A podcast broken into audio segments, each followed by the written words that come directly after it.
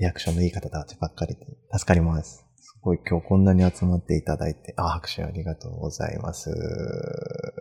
はい。はい。コメントも、あの、ありがとうございます。ちょっとずつコメント取り上げていきたいなと思うんですけど、えー、っと、数学科の方がいらっしゃるんですね。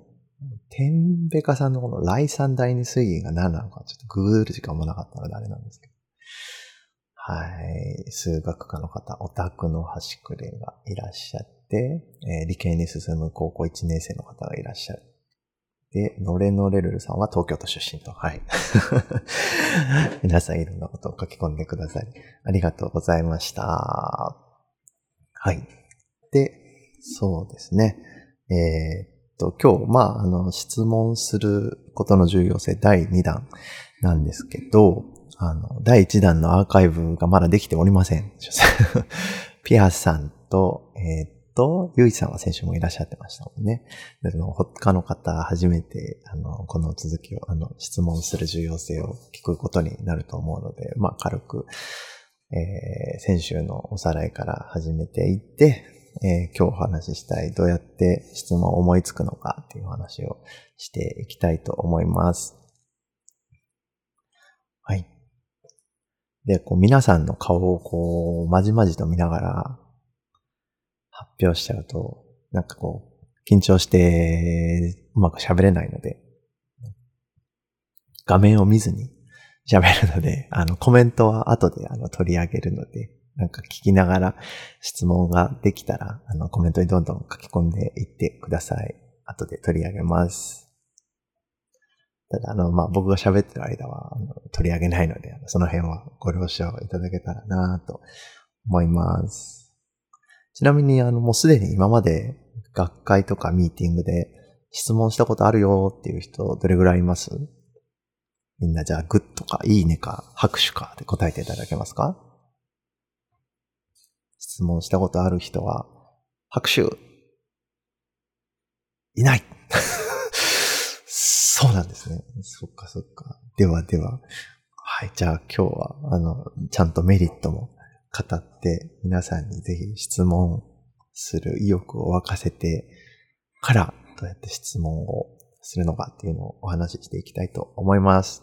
では、よろしくお願いします。あ、ありがとうございます。拍手が嬉しい。拍手が嬉しい。ありがとうございます。では、始めていきます。で、ちょっと、あの、先週お話ししたメリットの、質問することのメリットのおさらいから始めていきます。メリット3つあります。1つは質問力を鍛えること。2つ目は講演者に顔や名前を覚えてもらうことができるということ。三つ目は、スライドを理解することができるということです。一つ目の質問力を鍛える。質問ってなんで鍛えなきゃいけないんだろうというと、この理系トークラボで僕の出身はまあ博士課程出身なので、学会だったり研究についての話がメインになりますが、仕事にも応用できる話なのでぜひ聞いていってください。質問力を鍛えるというのは何かというと、本質的にはなぜを追求する癖をつけるということにつながりますね。研究で実験データが出たと。この実験データは何を意味するのか。というのを自分に問いかけていく。自分になぜこんな研究データが出たんだろう。もしかしたらこんな仮説があるのかもしれない。もしかしたらこんな仮説が出るかもしれない。もしかしたらこっちかな。そういう疑問をどんどん頭の中に浮かび上げていく。あの、頭の中で考えつく。っていう能力っていうのは、あの、質問することでしか鍛えられません。ということです。で、質問力を鍛えることを、鍛えるために質問をしなくちゃいけないのはなぜかというと、質問をして、君いい質問したね。この質問良かったね。そう言われないと自分がいい質問ができたのかどうかって、いつまでも実はわからないんですね。なので、質問、自分がいい質問をできているのか。いい質問ができるということは、いい仮説を立てることができるので、自分がいい質問できるということを知るのは大事ですよね。で自分がいい質問をできているかどうかを知るためには質問する必要があります。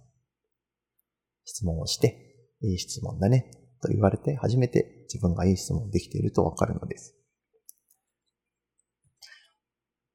はい。これが一つ目のメリットですね。なので、ぜひ質問して、自分の質問力を上げていってください。で、次、もう一つ目が、講演者に顔や名前を覚えてもらうことができるということですね。先週もお話ししちゃったんですけど、学会に参加する大学生や大学院生、博士研究員も含めて、講演者とか、周りの研究者の人たちに顔や名前を覚えてもらわないことが圧倒的なリスクです。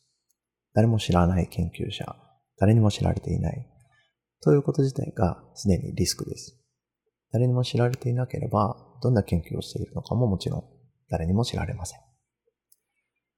誰も研究内容を知らなければ、共同研究の機会もありませんし、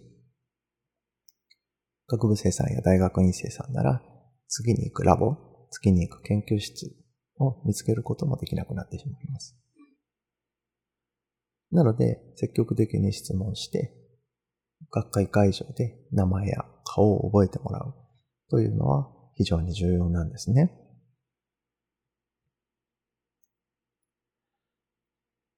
もしそこでいい質問をすることができれば、その研究室に行きたいんであれば、その講演会が終わった後、先生のところに行って、先ほどこんな質問させていただいた、誰々です。ぜひちょっと今ちょうど大学院に進学するときに、受け入れてくれてる研究室を探しているんですけど、ということで、話も弾むでしょう。で先週あったんですけど、悪目立ちしたらどうしようっていうのがあったんですけど、悪目立ちした場合、悪目立ちしても大丈夫。その講演者のところに会いに行って、先ほどは仕方もない質問をして、しょうもあり、あの、しょうもない質問をして、すいませんでしたと。でも、あの、研究内容が面白かったので、質問せずにはいられませんでしたと言えば、あ、それで大丈夫です。で先ほども言ったように知られてないことがリスクなので、ぜひまずは知ってもらうことっていうのを質問をきっかけにあのしてもらえればいいのかなと思います。そして三つ目のメリット。スライドを理解するということですね。発表を経験した方がこの中にどれぐらいいるかわかんないんですけど、発表を経験しているとわかるんですが、発表者が重視するのってストーリー性なんですね。なので、ストーリーが滞るような質問、あ、すいません、質問じゃないな。データだったり、ストーリーにそぐわないデータなんていうのは、割と隠してしまいます、発表者の方は。その隠れているデータを見せてもらうためにも質問をしなくてはなりません。それによってスライドの裏に隠れているデータその講演者がその結論を出した裏付けになっているような重要なデータが隠れていること、逆にその全部をひっくり返すようなデータが隠れていることもあるので、ぜひそれを引き出してスライドを理解することにつなげてください。ということがメリット3つですね。もう一回言うと、質問力を鍛えることができる。講演者に顔や名前を覚えてもらうことができる。スライドを理解することにつながる。これらがメリットなので、ぜひ皆さん質問してください。今日からじゃ無理か。今日は日曜日ですもんね。明日から、ぜひ何かミーティングや学会がある方は質問するようにしてみてください。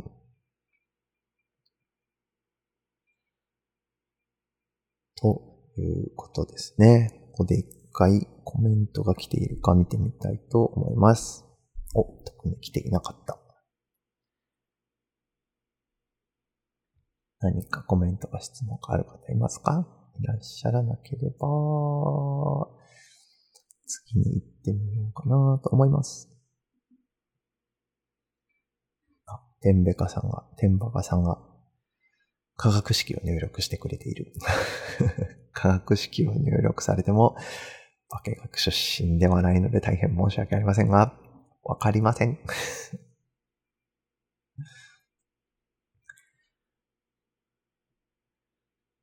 ピアさん、ありがとうございます。あ、先週もいらっしゃってくれた方ですね。ことなかれ主義がはびこっているから、なかなかむずいですよね。そうですね。質問をする際にも、そうですよね。質問して、相手を不快にさせたら、どうしようっていうことはありますもんね。そういった気遣いというのはあるので。日 本社会は言い過ぎか。まあそうですね。そうかも。どうなんだろうな。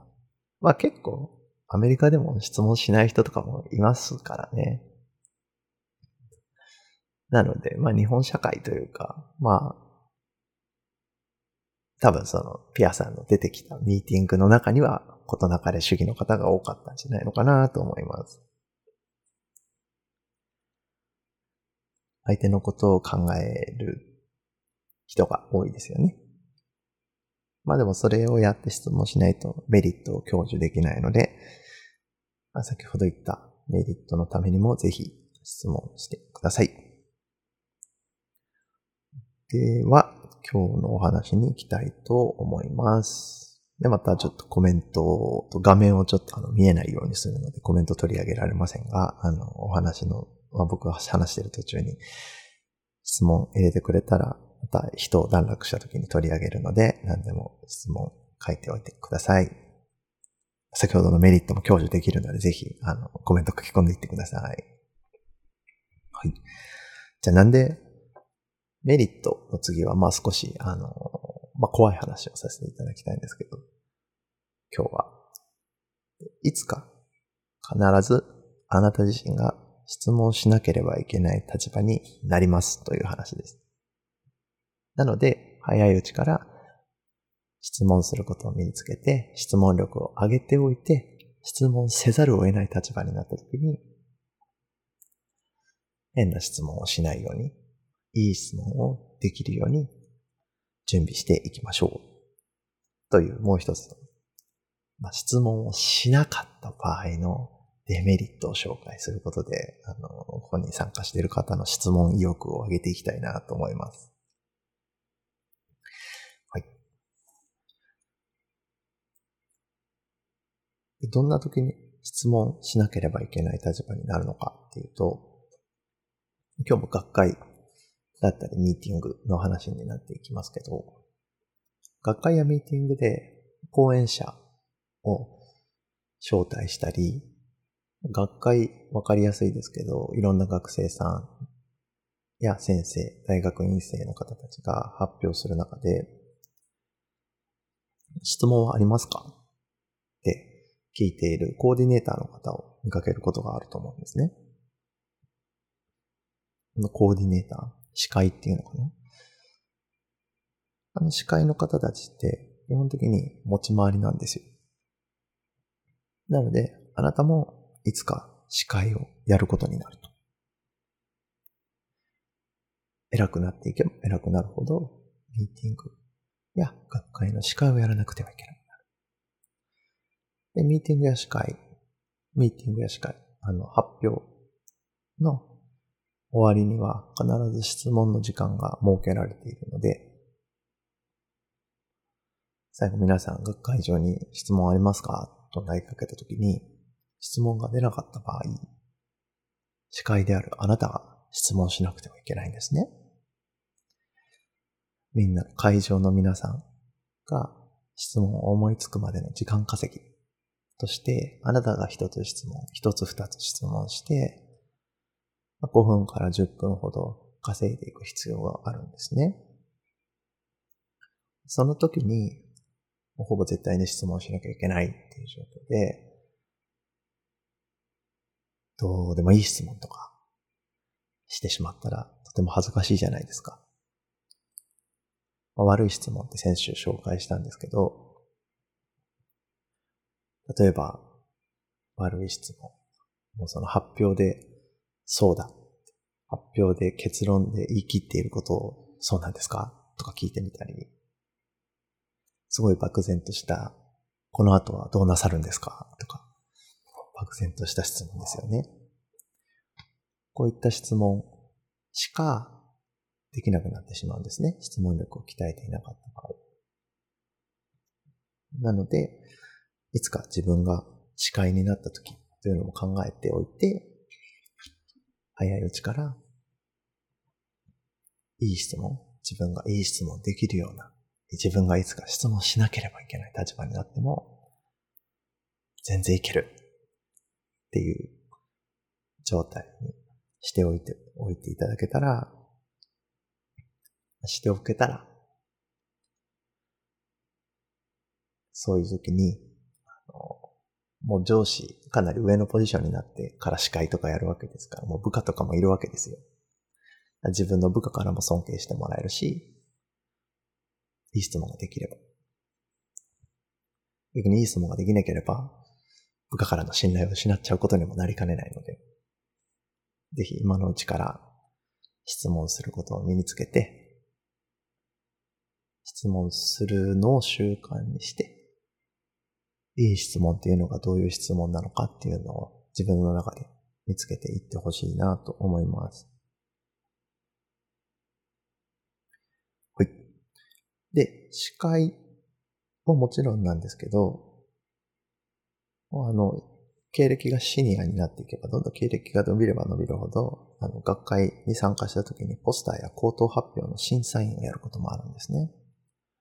で、その時も当然、みんなの前で質問しないといけないことになるので、その時にもいい質問ができたら、審査員としての評価も上がりますしね。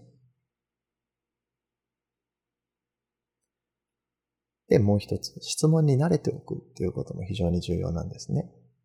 いざ審査員として質問しなきゃいけない。司会として質問しなきゃいけない。っていう時に、マイク震えてたり、膝がグググだったり、手ブルブル震えてたり、まあ、手汗は聴衆にはわからないので別にいいですけどね。だったら、ちょっと恥ずかしいじゃないですか。で、司会の人たちってそんな風になるのって多分皆さんは思うと思うんですけど、皆さんそうなんです、実は。これも実は先週お話ししちゃったので、ピアさんやユイさんはまあもうもう一回聞くことになってしまうんですけど、僕、博士課程の頃からミーティングで出たら毎回質問してるんですね。で、今アメリカにいるんですけど、アメリカの学会とかでも質問するようにしてるんですけど、さっきも言ったメリットをあの享受するために。それでも、ミーティングで質問するたびに質問ありますか？って言われて、手を挙げて、司会の人がマイクを持ってくるのを見るたびに、いつもこう、道中マイク爆発しねえかなって、質問したくねえなって思いながら、質問してるんですね。で、マイクを持った手も震えるし、立ち上がって膝もガクガク震えてるし、声出すときに口はパサパサだし、っていう状態で質問をしているので、これに慣れておかないと、いざ自分が司会や審査員になった時に質問するときに、あのー、これを隠すことができないと、うまく。つ、あの、恥ずかしい思いをしてしまうことになるんじゃないのかなと思うので、ぜひ、あのー、早いうちから質問することを心がけてください。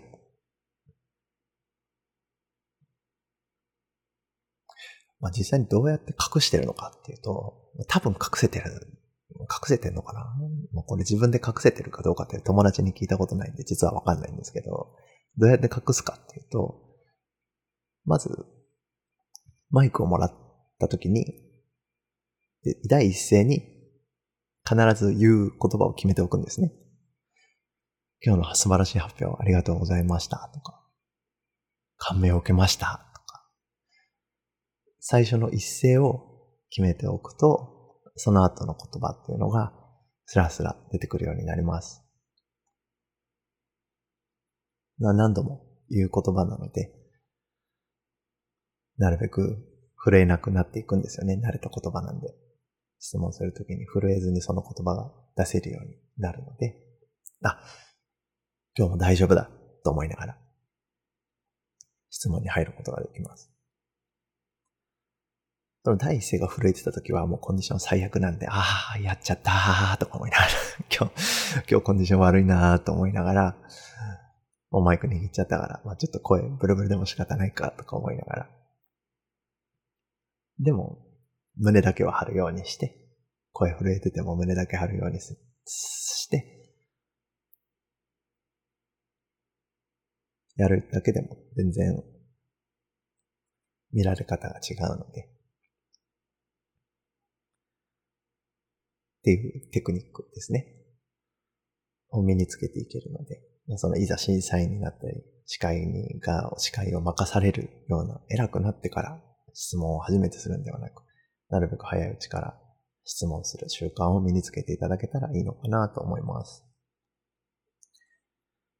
ではちょっとここで一回コメントを見ていきたいのですが、何か、何か質問がある方いらっしゃいますか？ピアさんのコメント、お、天バカさんのプリン、とコメント。謙遜はオープンイノベーションを妨げているのかも。うん。そうかもしれませんよね。自分の質問なんていい質問なわけないとか。自分の今まで研究してきたことがいい研究なわけないとか。いろんな謙遜っていうのはイノベーションを下げている可能性は大いにありますよね。なので、まあ僕自身も割と最近それで悩んでて。謙遜って結構あのまあアジア出身、アジア特有、アジアには結構共通してる話みたいで、自分にできたんだから、誰にでもできるだろう。っていうのは、まあ、謙遜の結果現れることだと思うんですけど、自分にできること誰にでもできるって思ってると、人と競った時に勝てないんですよね。書類とかを書くときに。なので今、ちょっと助教授のポジションに応募してるんですけど、ちょっと謙遜が勝っちゃって、なかなか ちょっと長くしてるっていう、ちょっとした愚痴ですね。天馬さん、ブレインストーミングの基本は絶対否定しないことで。そうですよね。ブレインストーミング中は否定しないっていうのは言われますよね。ザーッと出して、あれは結構自分の中のクズアイディアを吐き出す作業だって言いますもんね。で、クズアイディアを吐き出した後にあの、いいアイディアが出てくるっていう話だから、否定しちゃうと、そのクズアイディアを出しきれなくなっちゃうのでね、よくないんですよね。で、まあ、それと一緒で質問する、学会会場とかで質問するときも、あの、対して否定されるとかもちろんないので、そんなくだらない質問する人初めて会いましたとか、学会会場で言う人はいないので、あの、まあ、気軽に質問していただけたらいいのかなと思います。こんな感じでどうですかね？じゃあちょっとピアさんのコメントも取り上げていきたいと思います。いつもありがとうございます、ピアさん。技術的に突き詰めすぎると真実に近づくのか。それとも理論破綻に向かうのか。いつも悩します。最近会社の会議で質問したら、発表者から何が言いたいんですか？って打ち切れされました。うん。さっき言ったことが丸々ひっくり返されたな。そうか、そんな方もいるんですね。何が言いたいんですかってブチギレされました。うん。そうか、そうか。そんなことがあったんですね。ちょっとピアさんがどんな質問をしたのか気になるけど、何が言いたいんですかって。うーん。どうなんだろう。ぶち切られるの怖いですよね。あ、キータさん、今週も来てくださったんですね。ありがとうございます。ぶち切られられるのは僕も怖いです。えっとですね。うーん。じゃちょっと発表者のマインドから、その質問に、質問というか、その現象を解決していきたいんですけど。なんだろう。僕発表することもあるんですけど、何が言いたいんですかって、ぶち切れそうになるときって、確かにありますよね。確かにあるけど、それを口に出さないからなそうですね。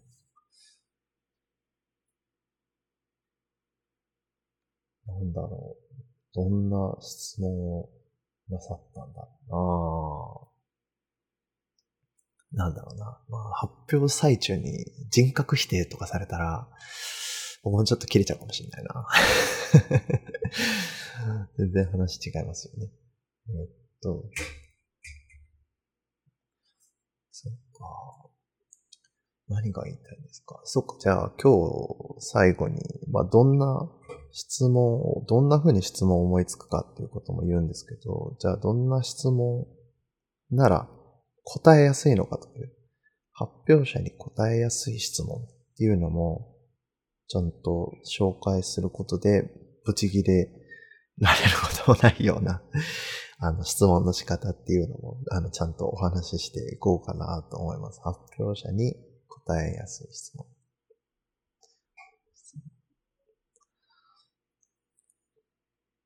の、ピアさん。話し方が悩んでるのか、相談したいのか、どうなんですかって聞いただけなんですよ。自分の中で無限ループの理論になってるっぽかったので。うーん、もうそれで何が言いたいんですかってブチ切れられるっていうのはちょっとね、納得はいかないですね。うーん。確かに。まあちょっとじゃあ最後に発表者が答えやすい質問っていうのを取り上げで、ちょっとその辺のお答えにしたいと思います。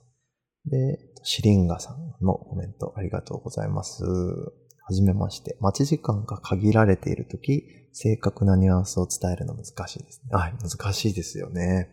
はい。まあ、これも最後の、あの、発表者に答えやすい質問、発表者に対して答えやすい質問を投げかけるにはどうしたらいいのかっていうのを項目で取り上げていこうかなと思います。ありがとうございます。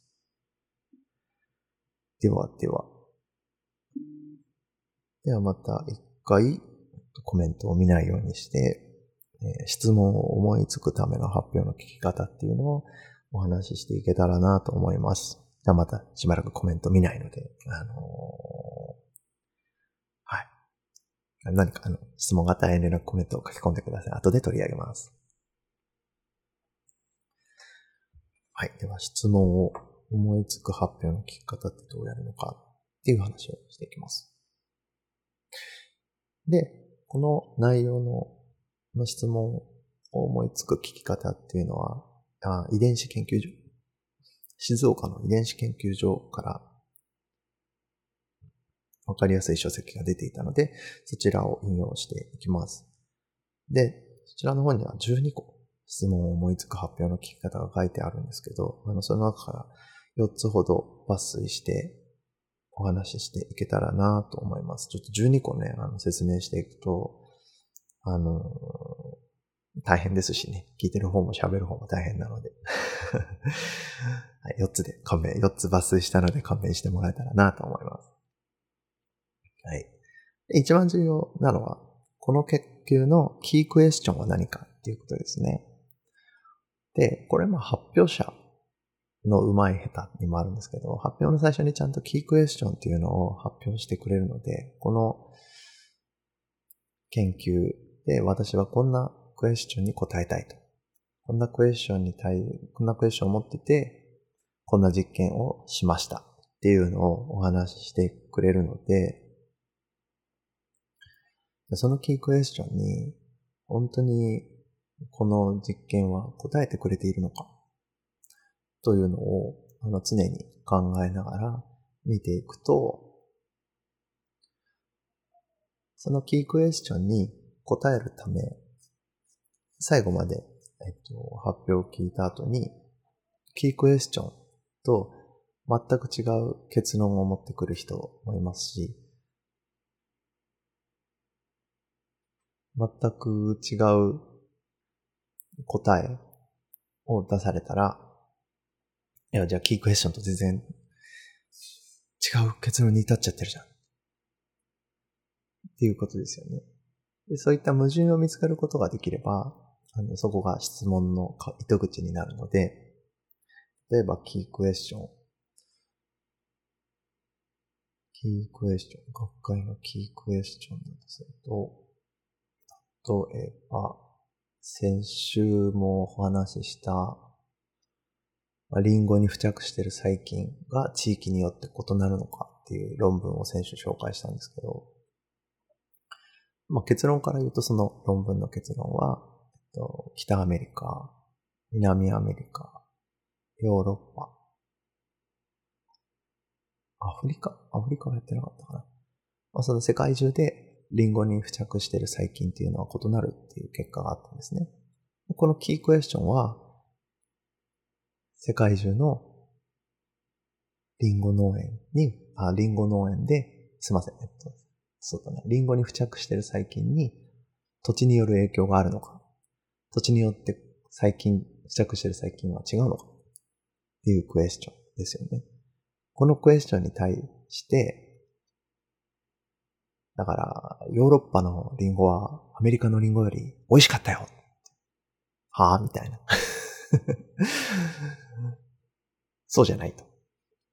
最近の、付着してる細菌の研究してたんですよね。付着してる細菌のあの違いはどうだったんですかっていう質問を、ここでできるわけですね。まあこんな極端なことはありませんけど、キークエスチョンに対して全然違う結論を持ってくることってあるので、持ってくる方っているので、その辺はあの常に意識して発表を聞いていると、そんな質問も思い浮かぶんじゃないのかなと思います。はい。それが一つ目。この研究のキークエスチョンは何かと。二つ目、あというのを意識しながら聞くと。二つ目が、発表者がこの次にどんな実験やデータを掲示してくるか予想してメモを取りながら話を聞いてみましょう。ということですね。10分から15分の研究発表を聞くことが多いと思うんですけど、まあ長い場合1時間ですよね。スライドを一つ一つ、60分の発表だとスライド60個。10分から15分のスライドだと、あ、えっと、研究発表だと、スライドが10から15個なんですね。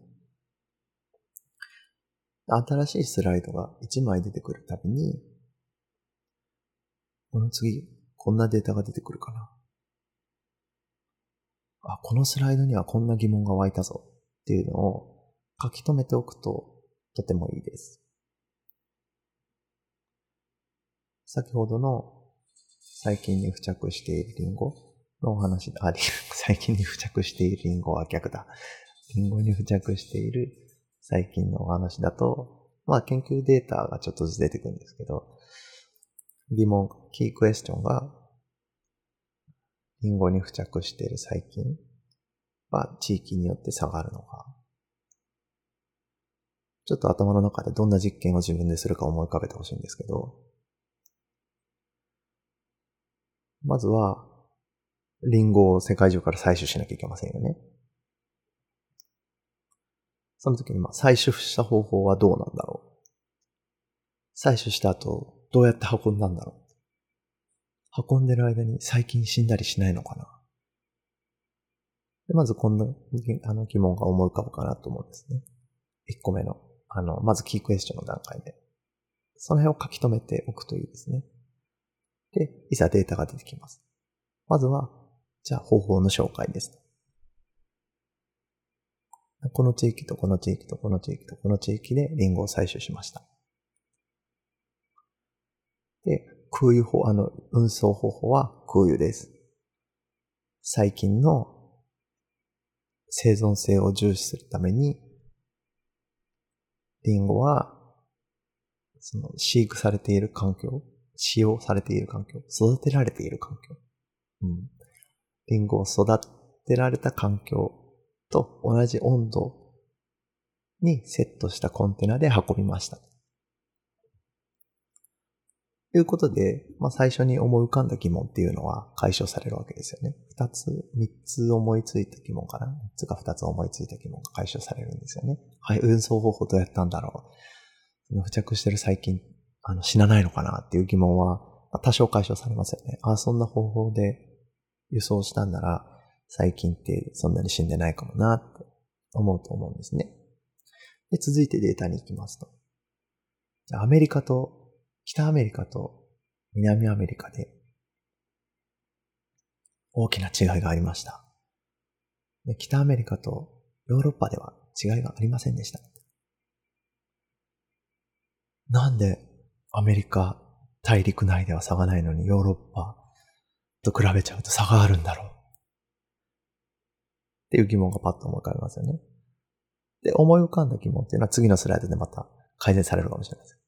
なんでかっていうと、その、リンゴというのは、アメリカから南アメリカ、北アメリカから南アメリカに最初のリンゴが輸入されて、同じ種を使っていた。同じ種類を使っていた。でもヨーロッパでは別の種類のリンゴを使っていた。あ、じゃあそもそもリンゴの種類が違ったんだ。じゃあリンゴの種類が違うと付着している細菌が違うんだ。じゃあ、もしかしたら、ヨーロッパで同じリンゴの、同じ種類のリンゴを育てたら、付着している細菌は同じになるんじゃないか。で、次のスライド。で、それが疑問が解消されるかと思いきや、全然違うデータになってしまいましたと。続いてじゃあ気候条件を見てみました。ってなったら、あなたの疑問はそこでもう、チューブラリになってますよね。で、そのチューブラリになってる質問っていうのを、発表終わりにぶつけてあげれば、それで OK です。種類による差が見られたと思うんですけど、ヨーロッパで同じ種類のリンゴを増や、あの、育てたら、付着してる細菌は同じになるんですか？っていう、スライド一枚一枚に対して思いついた疑問のうち、チューブラリになっちゃった。スライド内で答えてもらえなかった質問っていうのを最後に聞いてあげたら、いい質問になると思います。質問、いい質問というか、あの、そうやって質問を思いつくことができるということですね。はい、続いて、えー、そうですね、今のが発表者が次にどんな実験やデータを掲示してくるか予想してメモを取りながら話を聞いてみようということでした。三つ目が、講演者の話とあなたが知っている事実や知識との間に矛盾はないのかということですね。あのもちろん、その学会に参加すると自分の興味のある分野に参加するあの、まあ、分科会っていうのに分かれてたりするんですけど、その自分の分野のうち、まあ、例えば僕細菌学がメインなんですけど、細菌学でも病原細菌学もあれば、環境細菌学、環境微生物学っていう分野もあるので、それぞれ分野があるんですけど、その分野を分科会と呼ぶんですけど、学会の中でも自分により興味のある話を聞きに行くんですね。聞きに行けば、当然、自分の知っている知識と全然違うじゃないかと。いうことが、全然違うってことはないか。全然違うんじゃないかってことはないですけど、全然知らなかったと。そんな事実があるのも知らなかったっていうこともありますし、なんとなく自分の思い描いてた教科書から得ていた知識となんとなく違うな。ということですよね。そういうのを質問してあげるといいんだと思うんですよね。例えば、またリンゴと付着している細菌。のお話ですけど、リンゴは、リンゴの木になるんで、木が土から栄養や水を吸い上げて、その栄養や水分をもとにリンゴの実を作るじゃないですか。っていうのが、まあ、僕の中の前提知識なんですけど、もし発表の中で、発表の中で、例えば、その、発表者は土に着目するんではなくて、日光に着目してたと。日光ももちろん大事ですよね。光合成しないと ATP を合成できないので。もちろん大事なんですけど、あれなんで土じゃなくて日光なんだろうって。土が一番大事だと思ってたのにっていう、そんな疑問が出てくると思うんですよね。で、それを聞けばいいのです。リンゴの木、リンゴの実の栄養素って全部土から来てると思ってたんですけど、全部って言ったらまた語弊がありますよね。あの、土から得て、実に行ってると思ってたんですけど、土ではなく光合成、あの、太陽光に着目したのはなぜですかと。いう質問もとてもいい質問になります。はい。これが講演者の話とあなたの知っている事実や知識との間に矛盾はないかというお話でした。で、最後にあなたが講演者だったら次にどんな実験をするかっていうのをあのお話ししていきます。はい。これもまあ2番目の発表者がこの次にどんな実験やデータを掲示してくるか予想を取りながら、予想してメモを取りながら話を聞こうというのと一緒なんですけど、あの、まあ、似たようなもんなんですけど、あ、こんな実験データ出たんなら、だったら、僕だったら、私だったらこんな実験次するかな、っていうのを聞いて書き留めておくといいのかなと思います。で、書き留めておいた実験が、あの、実験発表中、研究発表中にされずに別の実験が行われていって、で、その自分が思いついた実験を発表者がせずに宙ぶらりんになっちゃった。さっきも言いましたけど、自分の思いついた疑問が答えられず、発表中に答えがもらえず、宙ぶらりんになっちゃったら、それを、あの、聞いてあげれば、聞くことで、あの、いい質問になります。はい。以上ですね。4つ。この研究のキークエスチョンは何か。発表スライド発表者がこの次にどんな実験やデータを掲示してくるか予想しながらメモを取りながら話を聞きましょう。講演者の話とあなたの知っている事実に矛盾はないかあなたが講演者だったら次にどんな実験をするかこの4つの部分に着目して、この4つの部分を考えながら、4つを考えながら発表を聞くと、質問を思いつくことができるし、どんな質問をすればいいのかっていうのが分かってくると思います。はい。ここまでで、えっと、一度コメントを見てみたいと思います。お、ここは、えー、っと、質問は、天バカさんが私、ここで落ちます。あ、天バカさん、もういらっしゃらないけど、ありがとうございました。ピアさん、余談ですが、次の日、ごめんなさいって言ったら、お互い発言を気をつけましょうと言われました。その、なんだろうな。ピアさんがどんな、いや、ちょっとそのミーティングの場にいなかったからななんかその、発表者が質問、よっぽどされたくなかった質問をしてしまったんでしょうね。もしかしたら。そんなことあるのかな？まああったんでしょうね、きっと。触れられたくないところに触れてしまったんじゃないですかね、もしかしたら。聞き方が悪かったかなまあ、そうかもしれませんよね。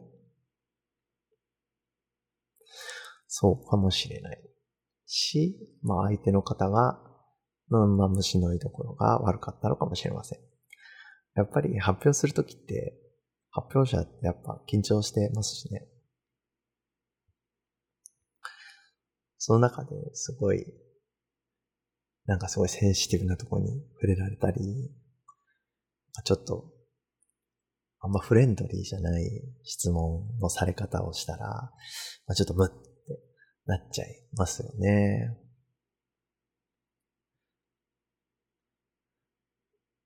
はい。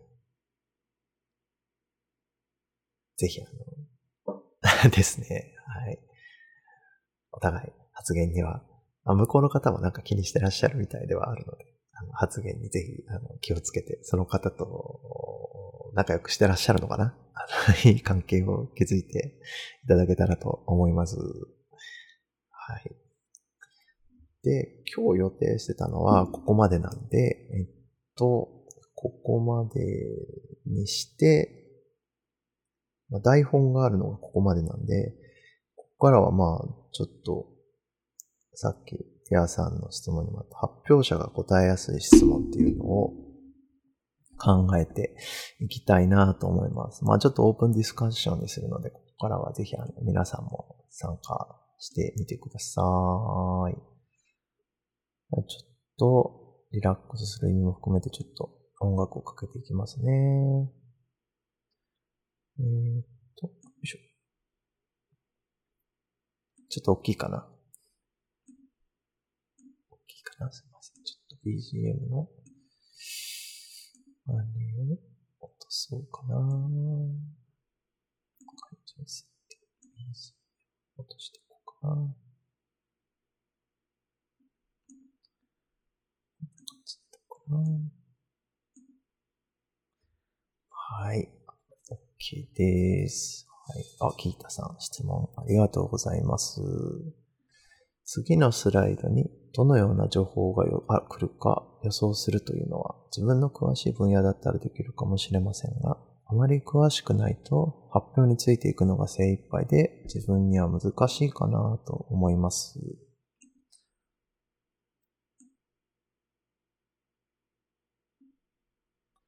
確かに難しいですよね。自分の専門分野じゃなかった場合。まあでもトレーニングすることが大事なので、あの、ぜひ、あの、やってみてくださいっていうところですね。あの、まあ、自分が全く違う分野だったら、もっと詳しい分野の人に質問を任せちゃってもまあいいと思うので、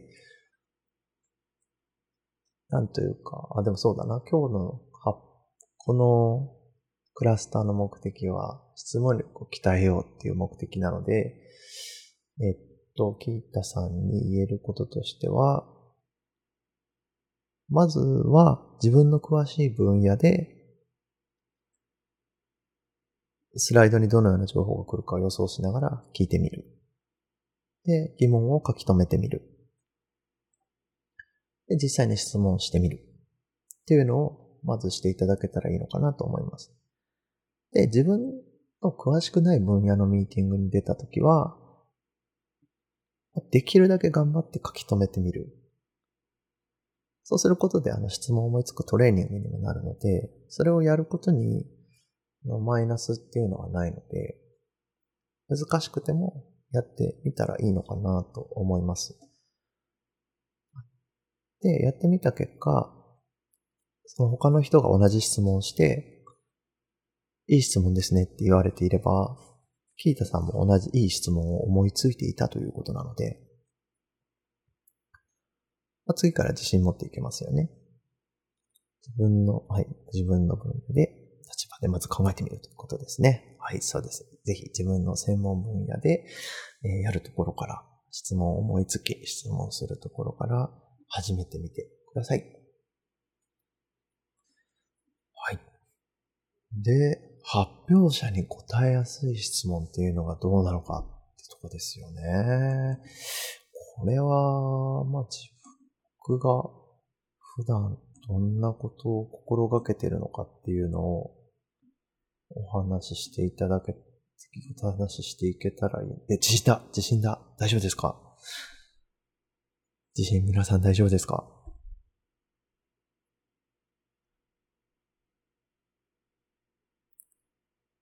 大丈夫かな？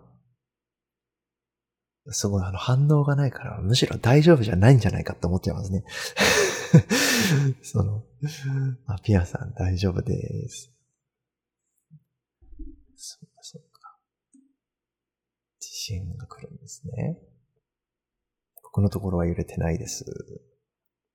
大丈夫です。はい。キータさん、GA さんのところは大丈夫。ベラヒラさんもまだ揺れてない。はい。関東圏。関東圏にお住まいの方は、まあ、クラスターを、何を持ってるか、スマホでクラスターを聞いてるんであれば、クラスターをこう持って、机の下に隠れてください。大丈夫かな？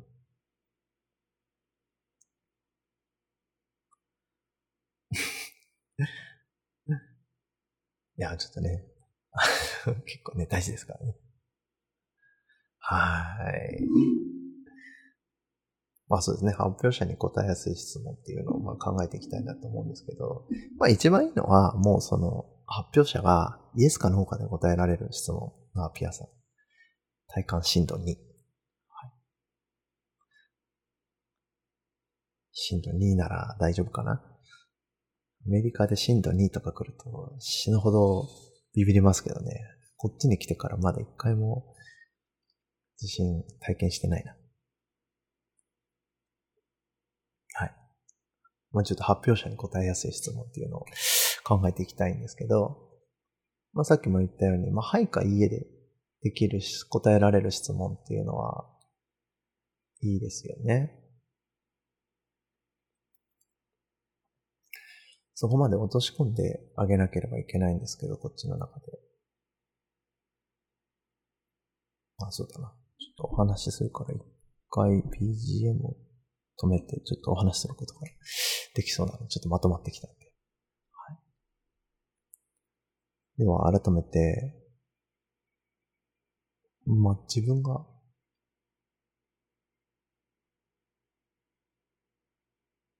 質問するときに心がけていることと、発表者だったときに答えやすかった質問っていうのを観点で話していきたいんですけど、質問するときに心がけてるのは、必ずシンプルな質問をすることですね。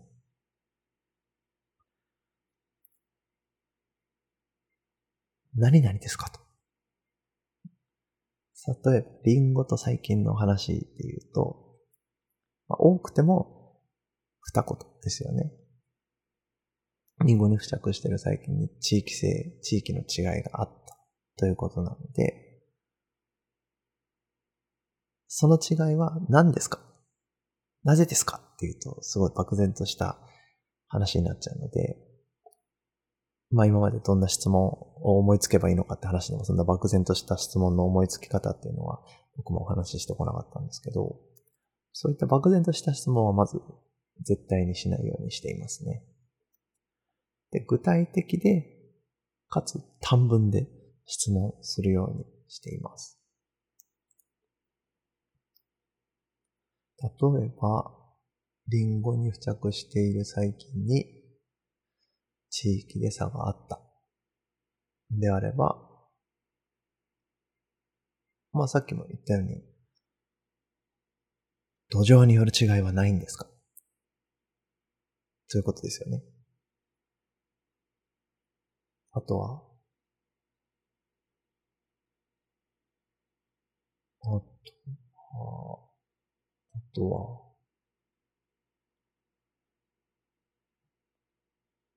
風とか、雨の量で違いはないんですか？っていうことですね。これが、あの、まあ、答えやすいし、まあ、その発表者の人も多少考えているであろうと思えることなので、この辺はすんなり答えてくれるんじゃないのかなと思います。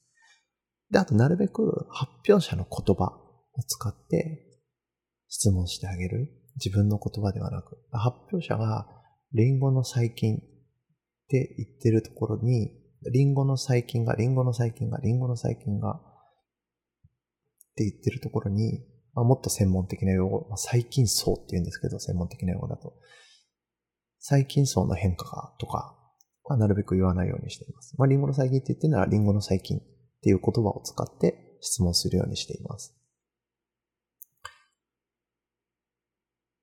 その発表者の言ってる言葉と質問者の言ってる言葉が違うと、発表者側は聞いてて、あの、細菌層って言われて、あ、この人が言ってる言葉は、僕の自分の発表の中のこのことを言ってるのかなって、まずこっちに疑問が浮かんじゃうんですよね。発表者側に。発表者側に疑問が浮かんじゃうと、質問を、あの、もう、聞いてないみたいな。聞き取れないみたいな、その後。ことがあるので、なるべく発表者の方が使っていた言葉を使って質問するようにしています。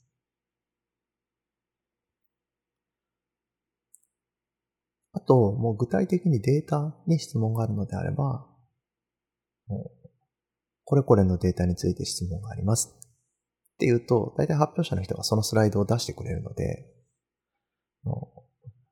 どのデータっていうのが思い出せなければ、あの2番目に出して見せていただいた、折れ線グラフに質問があります。折れ線グラフについて質問があります。っていうと、そのスライドを出してくれるので、そのスライドを出していただければ、まあ、ビジュアルに目で訴えかけて質問することができるので、質問者と発表者、質問、自分が質問するときは、発表者との間に、なるべく共通理解自分が何を質問するのか分かってもらうっていうのが大事ですね。自分が何を質問したいのかっていうのが分かってもらうのが大事で、大事というか、まあ、心がけています。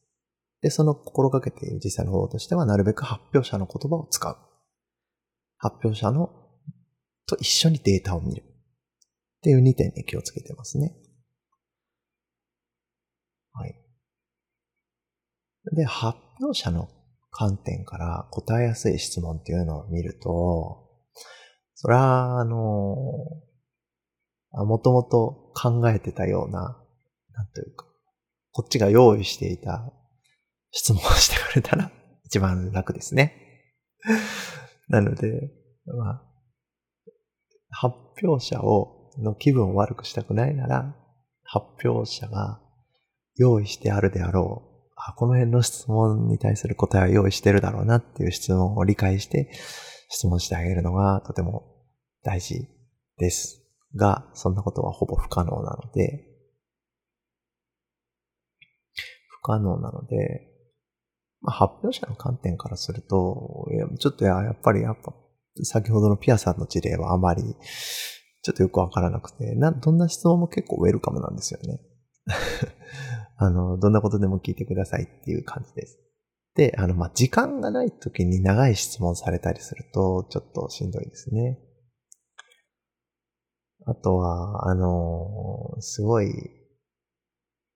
あの、困った質問って何かな？答えたくないって思った質問。ああ、あるかな？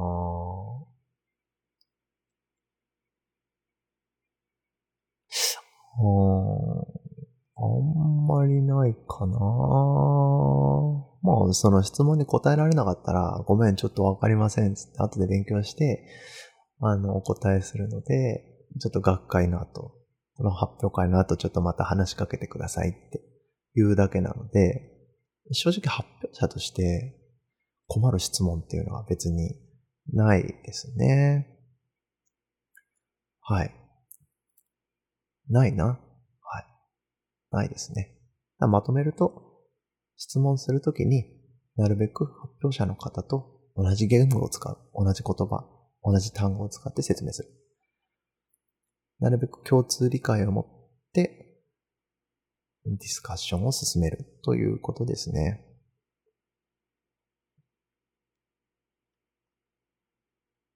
はいで、以上です。どうでしょうか？ちょっとコメントを見ていきたいんですけど、品種？品種？品種っていうピアさんからの質問がありますが、これは、リンゴの話かな？リンゴの品種があったんですかね。はい。えー、っと、まあ何はともあれ、今日は僕からは以上になります。あ、ピアさんがコメントをくれました。ぶっちゃけって言うとなんですけど、発表者が何を伝えたいのか、意味不明な時は質問をしないが敵なんでしょうかね。ああ、ピアさん、あの、おっしゃる通りです。そして発表者が、めっちゃその通りです。あの、もうおっしゃる通り。あの、発表者の準備不足やっぱりあるんですよ。それを感じて、あ、この発表者質問答えられなそうだなって時は、質問しないが、基地です。これは間違いありません。これは間違いありません。なるべくそういう人には、あんまり質問しないといいと思います。なんでかっていうと、まあ、ゆいさんがクエスチョンマークを出していたので、クエスチョンマーク、なぜかっていうと、なぜかっていうと、その、お互いのためにならないというか、で質問する側も別に発表者の気分を害するために質問してるわけじゃないんですよね。発表者のためを思って質問しているんですけど、発表者が準備不足だと、発表者ってあわあわするじゃないですか。で、発表者が、質問者が質問して、発表者があわあわすると、会場から見ると、あの質問者が発表者をいじめてるようにしか見えないんですね。あの質問者、すごいあの厳しい質問して、発表者いじめてるわっていう図に見えちゃうんですよね。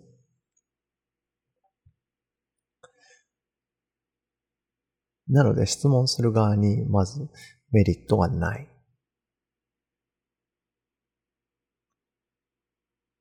で、発表者側もあわわする姿を見れ、見させられて気分が悪くなるし、周りからの評価も落ちるみたいな。どっちの評価も落ちるみたいな。ことになるので、準備不足だな、この人危ないなっていうのは、あの、質問しない方が吉でございます。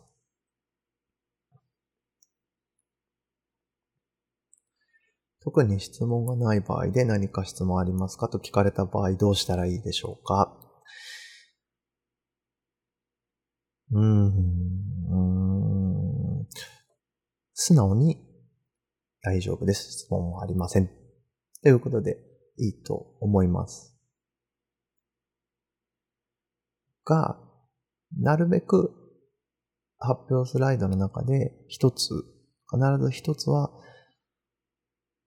質問を思い浮かべるっていうのを、質問を考えるっていうのを意識していくと、あの、そういう、あの、もう、突然の事態にも対応できるようになります。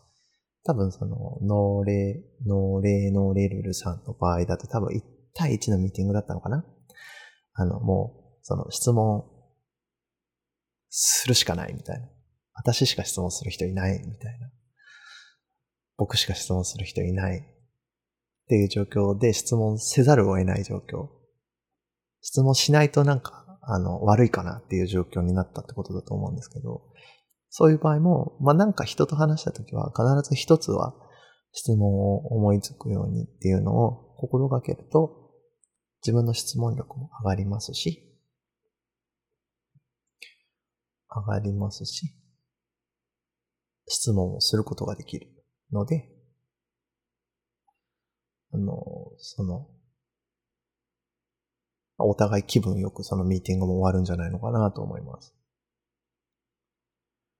はい。ピアさん。私の時は対話 AY の開発でした。言い訳。企業活動では時間軸があるので、自分のペースでなく、周りのペースにも合わせなければなりません。一歩先に進めたくて質問しました。はい。あの、誰かが泥を被る必要はありますものね。企業活動だと。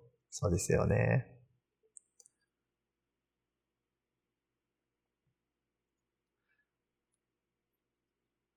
の、のれのさん。なるほど。あらかじめ質問を用意した方が良いです。そうですね。はい。のれのさんはぜひ、毎回常に質問を準備するっていうのを意識していただけたらいいのかなと思います。ピアさん、これが余計なお世話だった。うーん、まあ難しいですよね。その余計なお世話だったのかな。まあ、難しいところではありますよね。まあまあまあ、その人が怒った、切れちゃったっていうことは、まあ、余計なお世話だったんでしょうね。悲しいな、なんかせっかくね、相手のためを思って言ってるのにね、辛いですよね。はい。わかりました。ね、他にご質問ありますか？ご質問がなければ、ちょっと最後に、ちょっとアンケートを共有したくて、あの、せっかく皆さん今日来ていただいたので、あの、この日曜夜だからってしょげないでよ、ベイベー。どんどんね、あの、改善していきたいので、このリンクってクリックしたら飛べるのかな？あ、飛べそうにないな。ふむ。飛べないのこれを飛べないのか。飛べないのか。そっか。そっか。けどね、答えてもらおうと思ったんですまあ、飛べる人は飛んで、あの、この日曜夜だからってしょげないでよ、ベイベーに、えっと、まあ、よりよく、より良い発信をしていくための、あの、アンケートですので、ぜひアンケートを答えていただけたらなと思います。ちょっとコメント欄にリンクを貼ったので、あの、飛べる方は、イベントページに貼る。ああ、イベントページに貼ることができるのか。なるほど。イベントページに貼る。はい、わかりました。じゃあちょっとイベントページで、後で貼ります。後で貼るので、ぜひ、えー、っと、あのー、時間あるときにお答えいただけたらと思います。今貼れんのかななんか後で貼るか。と思います。で、ちょっと今日いっぱい来てくださったので、あの、ちょっとトップガットしというか、あの画像、写真を撮って、あの、来週からそのアイキャッチで使いたいんで、ちょっとあの、写真だけ撮りたいので、もうちょっと皆さんそちらでお待ちください。あ、ピラピラさん行かないで。行かないで。あ、できたできた。よしよし。あ、これ違うな。この画像じゃないな。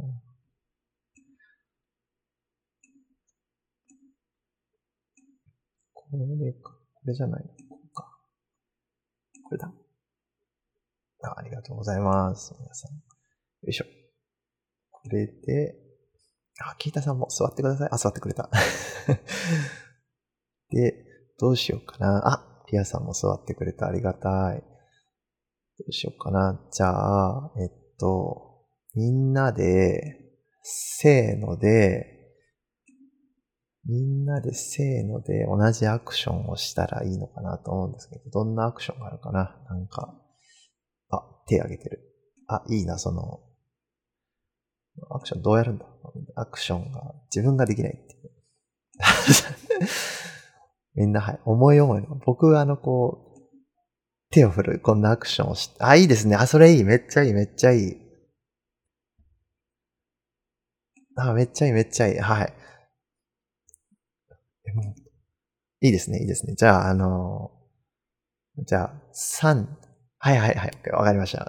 じゃあ、あの、3、2、1で僕が手を振るので、手を振ったらみんな今の応援のエモートをやってください。そしたら写真を撮るので、えっと、ちょっと待って、まずカメラを、あ、いいな、カメラできるな。オッケーオッケーオッケーオッケー。では、じゃあ、3、2、1。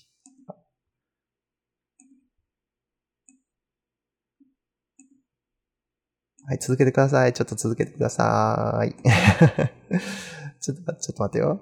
うまく取れないぞ。そのまま、そのまま、そのまま、そのまま、そのまま、そのまま。あ、連チャン、連番してください。もう。取れたかな？あ、いいのが取れました。ありがとうございます。ありがてえ。こんな、こんな人に来てもらえて。こちら。はい、ありがとうございます。まあ、一応じゃあちょっと会場に出力しとこうかな。こんな感じの写真が撮れました。パチパチパチパチ。ありがとうございました。はい。あありがとうございます。じゃあ、あの、僕からは以上です。えっと、また、えー、っと、じゃあ最後音楽かけてお別れしようかな。えっと、じゃあまあ最後、来週もまたあるので、あのー、イベントを告知するので、来週どんなお話しようかな。来週どんなお話するか実はちょっとまだ考えてなくて、あのー、まあ、あの、思いついたら、あのー、またイベント告知するので、ぜひ来週も皆さんお会いしましょう。じゃあおやすみなさい。皆さんいってらっしゃい。